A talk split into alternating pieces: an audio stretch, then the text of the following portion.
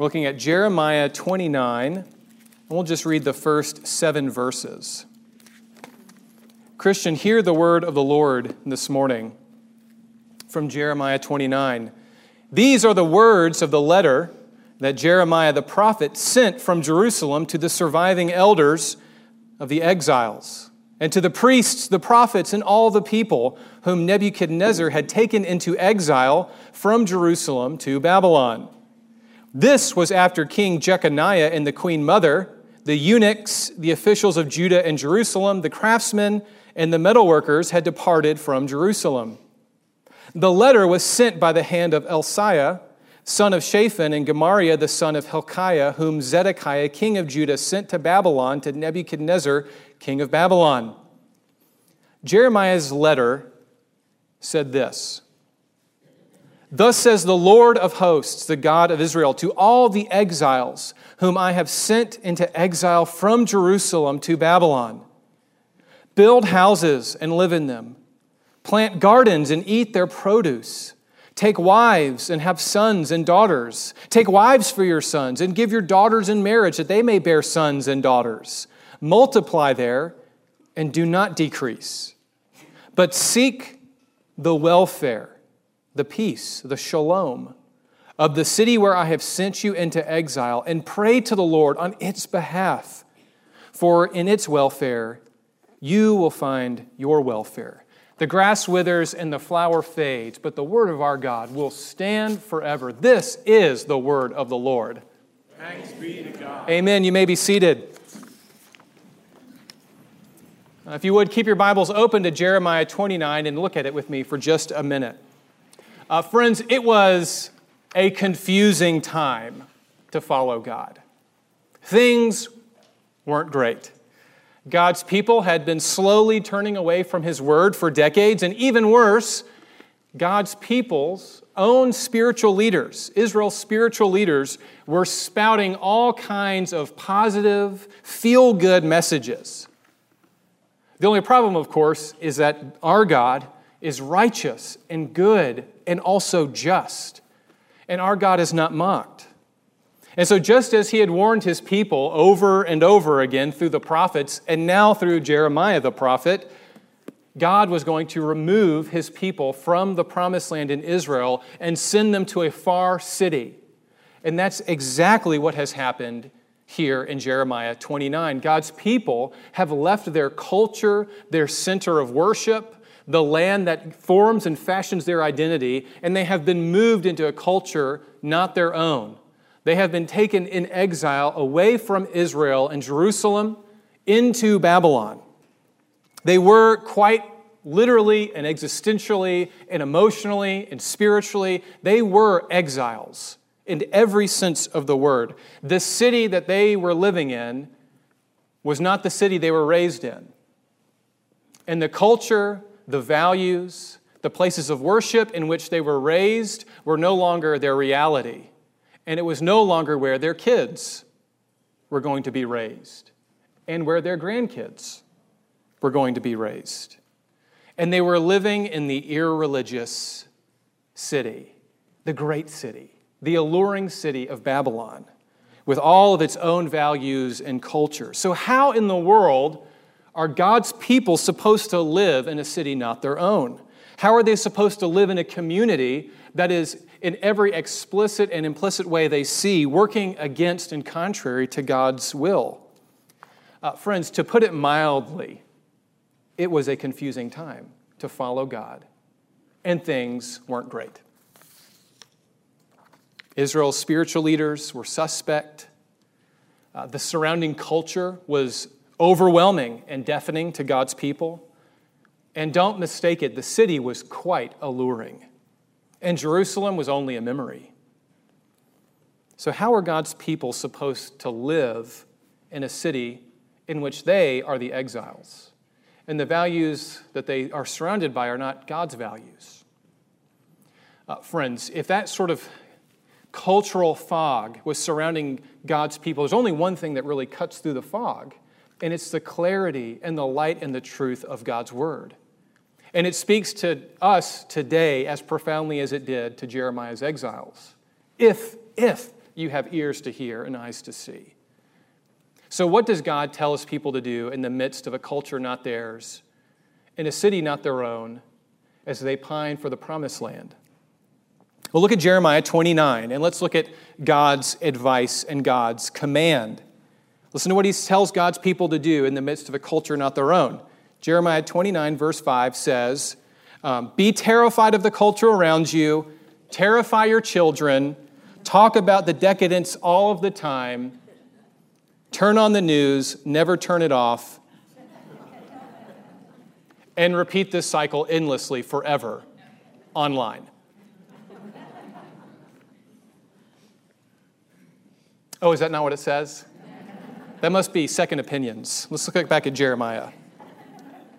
It's my favorite book of the Bible. Turns out it's everybody's favorite book of the Bible. You're all in love with second opinions, right?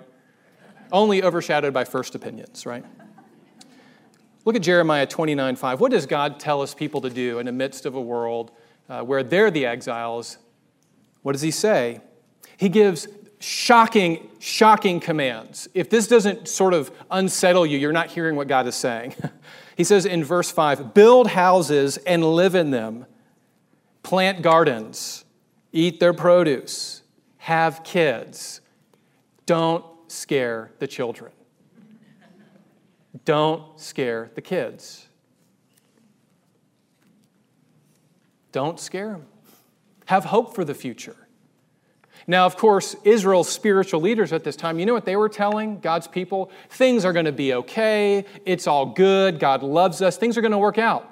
And uh, it'll, it may be only be two years. Don't worry so much. Everything's going to be okay because God's on our side. So give it a couple of years and we'll be right back. Things are going to go right back to the way they were before. In fact, that's actually Jeremiah's argument uh, with Hananiah. That's what the, Hananiah, the false prophet, says in chapter 28 everything's going to be fine. Things will go back to way they, the way they were before. So just sort of bite your tongue. Maybe don't have as many kids. Maybe don't buy a home in the neighborhood yet. We don't know what the property value will be like. And maybe soon enough we can get out of here.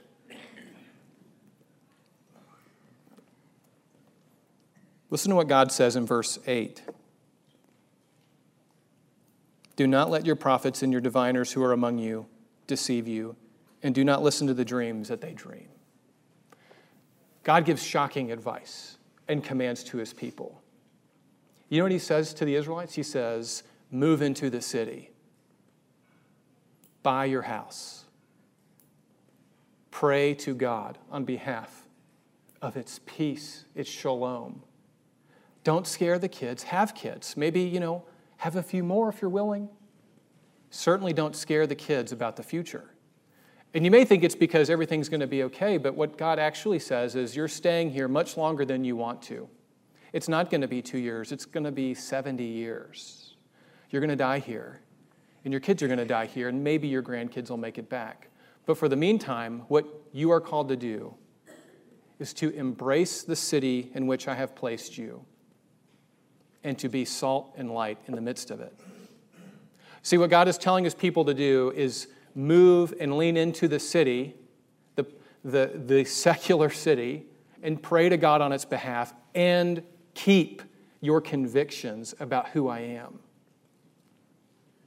You know, when we were supposed to pray for shalom, you see that word right there in verse 7. It says, seek the welfare. Um, if your translation says welfare or peace, um, that's okay. Don't let that bother you because that Hebrew word is actually hard uh, to have a one to one ratio in English. Uh, you know the Hebrew word is called shalom. You've probably heard that said. And we may think that, mean, that word means peace. But actually, shalom is a, is a much broader and deeper and wider idea. It, it is actually closer to the idea of flourishing in every facet of life. Um, if, if life and community is like a fabric, it's having this beautiful tapestry woven together and not frayed and torn apart.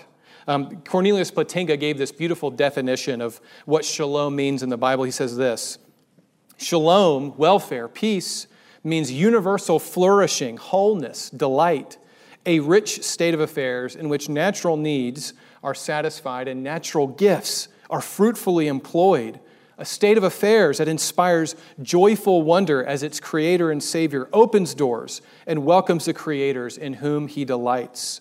Shalom, in other words, is the way things ought to be. And notice what God is telling his people in Babylon. You are not to be of Babylon. You are not to worship Babylon's gods. You are to worship me alone. And what that means is you need to lean into your community, to love it and pray for it, and pray for its flourishing. You see, Christian, the advice that Jeremiah gives is actually very, very, very similar to the advice the New Testament gives you and me. Peter, remember him, Peter? In his first letter to Christians, he calls them elect exiles. The author of Hebrews tells us that you and I are strangers and aliens in this world. And then, profoundly in Hebrews 13, you know what it says? We have no lasting city here, but we seek the city that is to come, Zion, the city of our God. So that doesn't mean, though, Christian, that we're supposed to be pie in the sky, otherworldly. What that means, paradoxically and amazingly, is that we are to seek the peace and the flourishing of the community in which God has placed us. We quite literally are called to pray for its flourishing. Remember how Jesus entered our world? Remember when God entered our world? You know, in John 1, in the beginning was the Word, and the Word became flesh, and He dwelt among us. Dwelt there means He, he made His tent, He moved in. He, as the message translation says, He moved into the neighborhood. Christian, do you know that you have no lasting city here? Do you know that? Do you seek the city that is to come? What you and I are called to do profoundly is to keep our eyes on Jesus. And just as he came from heaven and moved into the neighborhood and sought its flourishing, you and I are called to be the salt and the light of Christ. And what does salt do? It preserves. It preserves.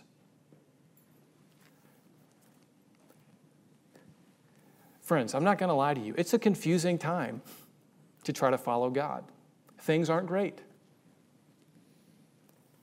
But, friends, fellow exiles and sojourners seeking the city that is to come, if you have eyes to see and ears to hear, the gospel will empower you to love the Rogue Valley in a way uh, that you may never have loved it before because you will seek its shalom and its flourishing. And you and I will be the salt and light. Uh, friends, with that in mind, would you pray with me now for our community? Father, we thank you for your letter that you sent uh, to the Israelites that they should be the salt and light, even in Babylon, that they should cling to you in the midst of the great city Babylon. And Father, uh, we often feel nowadays uh, that we're living in a city we don't recognize and in a culture that doesn't share our values. Uh, so, Father, I pray that you would keep us from despair, that we would set our confidence on the power of Christ through us. And Lord, we pray that the city in which you have placed us and in the community that we find ourselves in, that we would seek its flourishing. Uh, Lord, that people would rightly see you for who you are.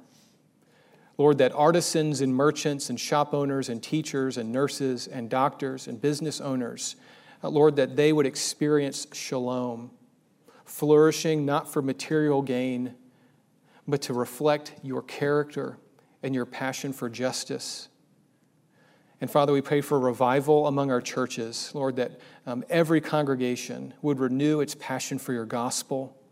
Lord, that you would give us a vision for our community, that it would truly be a place where you are glorified and honored in every heart. Lord, we ask all of these things boldly in the only name that could ever bring it about. In the name of Jesus, our King. Amen.